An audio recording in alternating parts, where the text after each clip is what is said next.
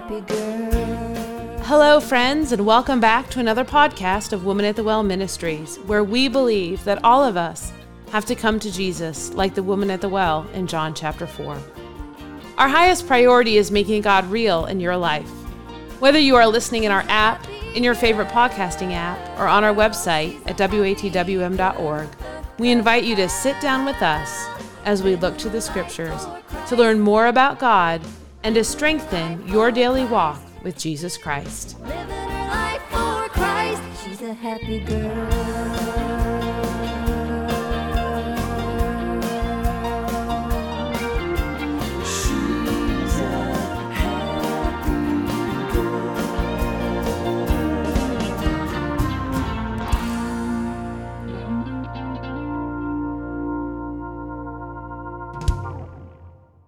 In our current series, we are walking through the Psalms, focusing not only on what they say, but also how they are an expression of worship. We're noting how the Psalms encourage us to praise God for who He is and what He has done. We point out the greatness of God and recognize His faithfulness to us in times of trouble. In other words, we praise God, learn of Him, and celebrate His goodness. Thank you for joining us in this podcast of Women at the Well Ministries as Kim and Erika have a conversation as we walk through the scriptures, focusing today on Psalms chapter 51. Hello, and thank you for joining us in this podcast of Women at the Well Ministries. I am Kim Miller alongside Erika Close, Hello, everyone. and we're excited that you have decided to spend the next few moments with us as we just discuss Psalms chapter 51. I'm going to read the first half of these verses, and Erika will read the last.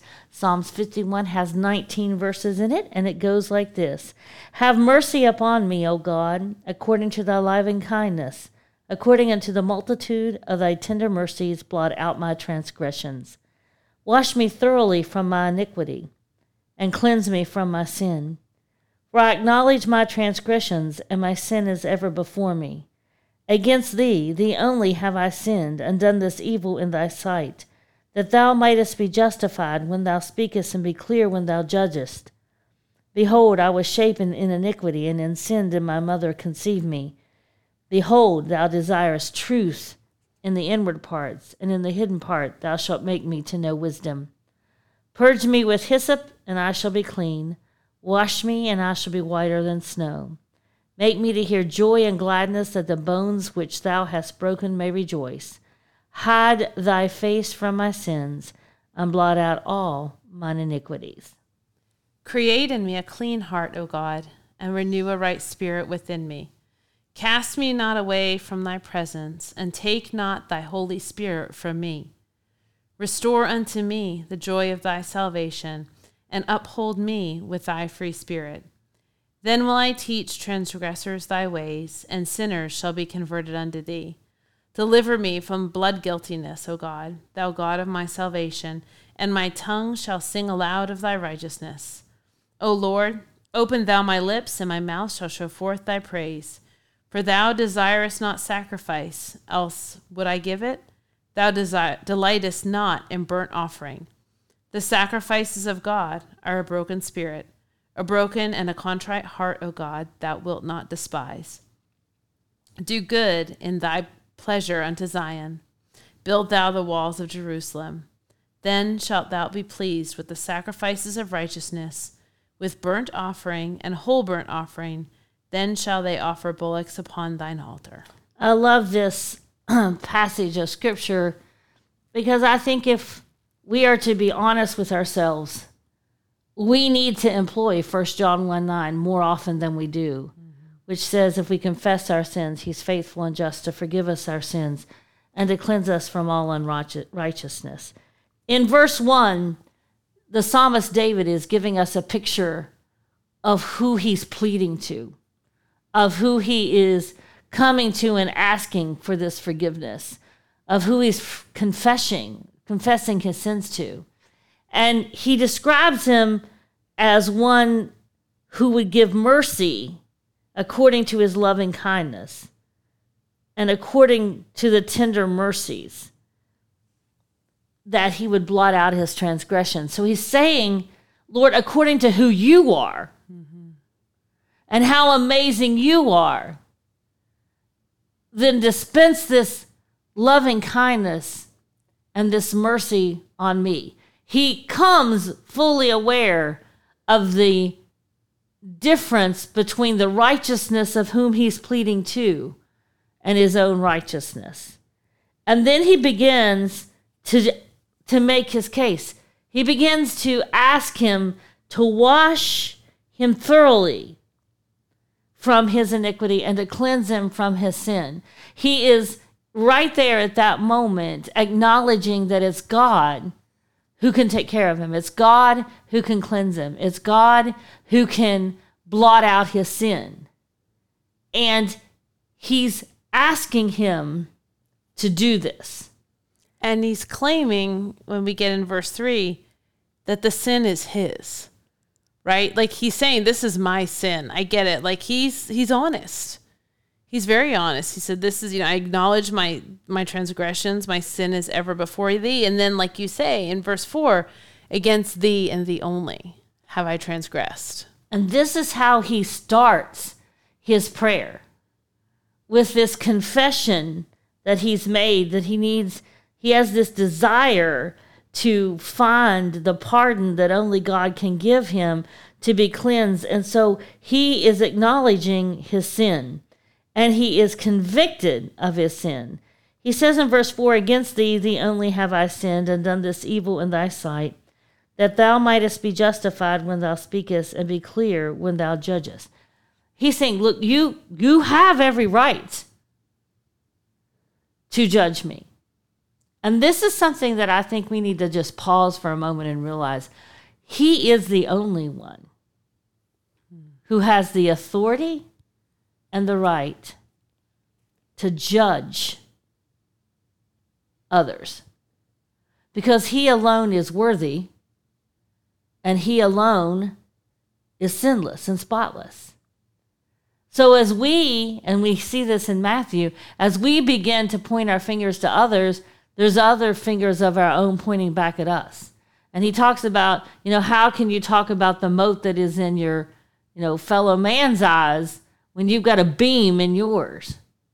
And so we need to do what the psalmist David is doing. He's coming in and he's taking care of business, his own business and his own sins. And I think in verse 5, he starts to say that, you know, I think he's saying, he's, you know, sin has been around for, you know, since Adam and Eve. You know, sin is something that is that is common to man. But then when he gets to verse 6, he says, but that is not, Lord, what you want right you want truth in our in, inward parts he, he, god wants his truth to be deep within us and he wants the hidden parts of us to know the wisdom that God is going to give him. Mm-hmm. And the Bible, if you see, Psalmist David is a very interesting person. He knows God. In fact, the Bible says he's a man after God's own heart. The Holy Spirit did not dwell in him, but it would come upon him. But he said, Thy word have I hid in mine heart that I might not sin against thee. So in his inward parts, he has put the love of God, the, the word of God, the truth of God in it, that he would be able to walk as God would have him to walk. And he's asking for God to give him wisdom. And we know, because we have the book of James, that God gives wisdom freely to those who ask for it. And we as Christians need to follow the example that Psalmist David is giving us here. He's acknowledging who God is in verse 1. He is confessing his sin and he is claiming his transgression and he's explaining that, Lord, you're the only one who can help me and, and cleanse me, and you're the only one that can really judge me because I know where I have gone astray. I should have your light in me, and I should be walking in your wisdom. And he says in verse 7 Purge me with hyssop, and I shall be clean. Wash me, and I shall be whiter than snow. Make me to hear joy and gladness, that the bones which thou hast broken may rejoice. He is contrite. He is contrite, and he understands that his his joy, right? His his his mood, his his person of who he is, is not going to be joyful and to be happy when he's in a state of sin. You know, I Because he feels that. the conviction. Right. And he he knows that the Lord, he has to get the Lord to clean that up in him till he can have true peace. and Because true he's not going to be happy until he's in right standing with the Lord. And he's not going to be in right standing with the Lord as long as he has this sin in his life. And he's asking him, Lord, being in your presence and having a relationship with you has broken my heart because I've broken fellowship with you. And he says, Hide thy face from my sins and blot out all my iniquities. Don't remember them anymore. Don't be looking at them, Lord. I am sorry. Wash them white as clean. And only he can do that. And then we get to these great set of verses. I love this set of verses, right? Because then he's he's laid out all of his sin. He's laid out that the God that God is the only one who can take care of his sin. He's owned his sin. He's confessed his sin. He's explained what the sin does, you know, deep in his heart, and that he needs to be cleaned from deep within his heart. And then he says, "Create in me a clean heart." oh God, and renew a right spirit within me. He wants a total clean out, right? A total transformation, Overhaul. an overhaul. I love that. And then he says, Cast me not away from thy presence and take not thy Holy Spirit from me. Like you said, he now is in a place when he's cleaned out, when he is forgiven, that he can be in right relationship. He's asking here for relationship. Right. And he's not wanting him to anymore hide his face from him because the sins have been washed away and they've been forgiven. Now he wants him to look squarely upon him. Right. Don't cast me away. you know, don't cast him away to have that. And then he says that he is to restore unto me the joy of thy salvation, uphold me with thy free spirit. There is condemnation when there is no forgiveness. Hmm. And the Bible says there's now no more condemnation to them that are in Christ Jesus. And he says, those that the Lord has set free is free indeed.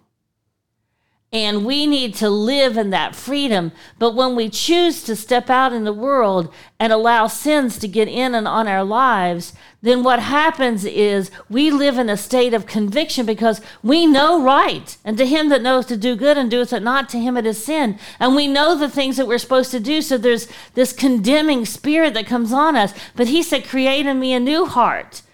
Wash away my sins. Don't cast me away. Let me be in your presence. And he's right there saying, Restore unto me the joy of my salvation and let me live in the freedom of your presence. Because where there is Jesus, there is no devil. Exactly. And then he says, and I will share it. Right? He says, Yep. create this change in me, and I will share it. Then will I teach transgressors thy ways, and sinners shall be converted unto thee. People see a transformation. They notice change in li- uh, people's lives. They see it when you've gone from darkness to light.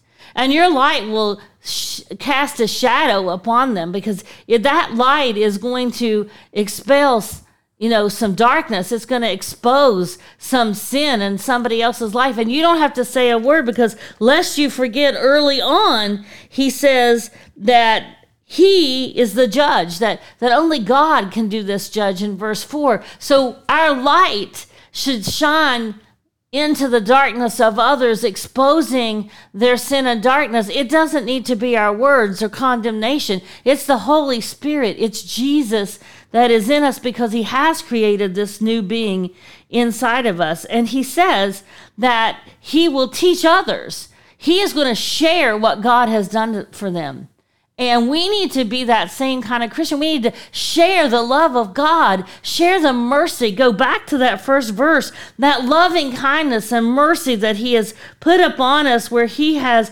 blotted out our transgressions. That is something to shout about. That's something to tell others about. That's something to be joyous about and victorious. No wonder when we are created a new heart, He restores the joy of our salvation. And he in this chapter says that you know after he teaches transgressors his ways, he says, you know, "My tongue shall sing aloud of thy righteousness, O Lord. Open thou my lips, and my mouth shall show forth thy praise." Like he is going to tell others. He is going to praise God. He's going to praise God in front of others so that they see it. And then I think he talks about sin again, right? He gets back to what the Lord really wants in terms of how we are to live. And it's interesting to me that in that verse 14 that you were talking about, he says, Oh God, oh, he says, Oh God, thou God of my salvation. Mm-hmm. He knows where his salvation comes and he understands that. And he's saying, Deliver me from the blood guiltiness. Don't let the, the guiltiness of sin be upon me. And that's that blotting out, making us whiter than snow, that allows us to live in the freedom of the Spirit of God. And we don't feel the condemnation because he has taken that from us. And when we get into verse 16, it says, For thou desirest not sacrifice, else I would give it. Thou delightest not in burnt offerings. You know, in this time that David is writing, the in the Old Testament, the Israelites were still in this practice where in order to atone for their sins, they had to provide a sacrifice. And I love this because he's saying here, Lord, you don't desire sacrifice, right? The sacrifice had to be done as an atonement for sin, but God didn't want it. God wanted obedience, right? God wanted them to do the right thing. He didn't want there to have to be a sacrifice. And that's what we see right here because these are all things that they could do, though. See, David was trying to let you know you can't cleanse yourself. Mm-hmm. It's about God. You can't cleanse yourself because what God wants is a broken spirit and a broken and contrite heart. That's what God's going to notice. Because a one who has a contrite heart and a broken spirit is not going to be sinning and is not going to need to go and, and, and atone for the sins, right? Because it's our contrite heart, the change in our heart that changes our behavior. And he calls that a sacrifice. And when you think about that, which I've given this some thought, the sacrifice involved there is that I cannot atone for my own sin. I cannot pay for it. I can't give something up for it, you know, to in exchange for it. I can only acknowledge it and feel the grief and sadness that comes from knowing that I have sinned, like he said over here in the beginning, sinned against God in verse 4. He you have to acknowledge it and that's that's what God sees. And when we acknowledge our sins and we truly repent with this broken heart, that's when First John 1 9 becomes so important to us because we confess, like he says here, our sins. And God is faithful and just, loving kindness and his tender mercy toward us. And he will forgive us of our sins. And he asks him in verse 18, he says, Do good in thy good pleasure unto Zion, build thou the walls of Jerusalem, then shalt thou be pleased with the sacrifice of righteousness. The sacrifice of righteousness is what God imputes in us. And as you were talking about, he finishes off with burnt offering and whole burnt offering, then shall they offer bullocks upon thy altar. But what he tells us in this passage to me is you can do all the rituals you want. You can be as pharisaical as you want to be. You can be in church every day. You can quote from Genesis to Revelations. You can know all the Ten Commandments. You can do this and you can do that.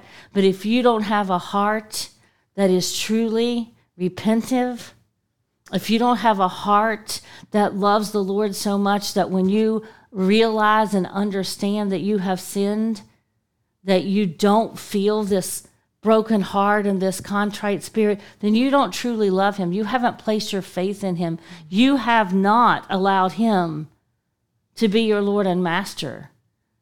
But when you have done that, when you have acknowledged your sins, acknowledged that only Jesus can take those sins away and wash them white as snow, when you've allowed him to lead you and guide you, and when you understand that when you sin, you are sinning against a holy, loving God, and that your broken heart is just the manifestation of how bad you feel because you understand you have sinned against God. When you've done that, then his righteousness is imputed in you. And then you can live the Christian life and do the things the Bible says and put on the cloth of righteousness and live out those very principles that once you were speaking about and once you were bragging about, but now you're simply living them.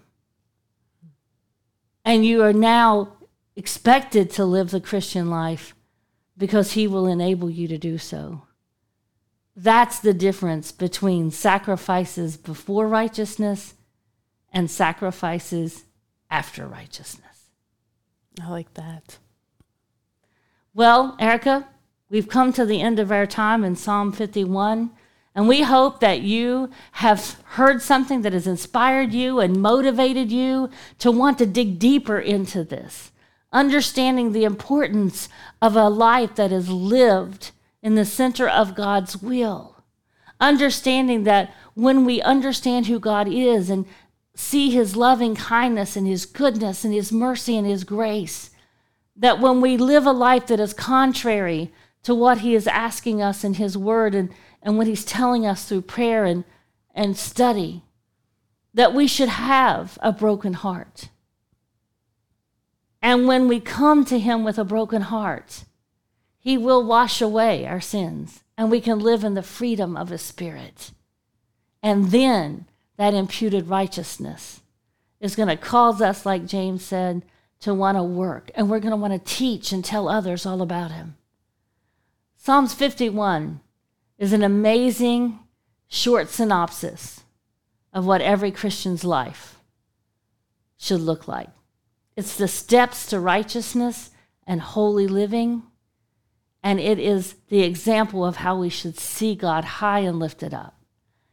It is our prayer that you know Him in that way and that you have a personal relationship with Jesus Christ and that you are growing deeper in that relationship and closer to Him. We would love to hear from you. You can reach us through our website or through our app. We'd love to hear what God is doing in your life. But until we come together again, may God bless you richly. And remember, you are loved. Jesus loves you.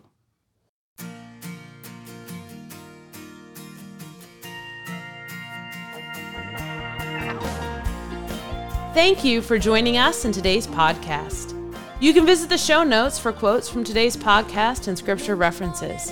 We pray today has been a blessing, and we encourage you to reach out to us through our app, our website, or our Facebook page. You can find our app by searching for Woman at the Well Ministries in your app store or through our website at watwm.org. We're on Facebook at facebook.com slash watwm. If you visit our website, you'll be able to subscribe to Bible Bits, a daily devotion written by Kim and delivered Monday through Friday by text message. Women of the Well Ministries is a nonprofit organization dedicated to serving our Heavenly Father, and it is through your loving and generous support that our ministry continues to bless others. To learn how to partner with Women at the Well Ministries, please visit our website. Thank you to the gospel group Fudge Creek for letting us use their hit song, Happy Girl. We greatly appreciate your prayers. We are praying daily for our listeners. Remember that God loves you. You are loved.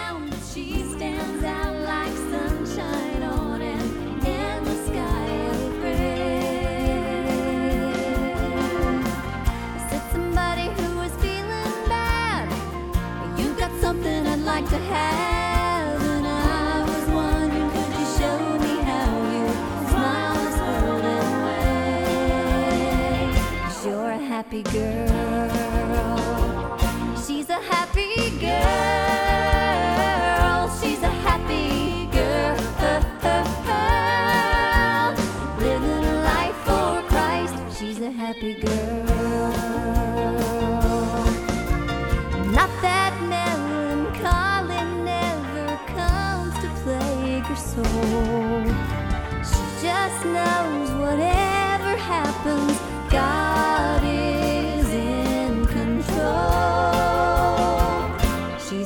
happy girl.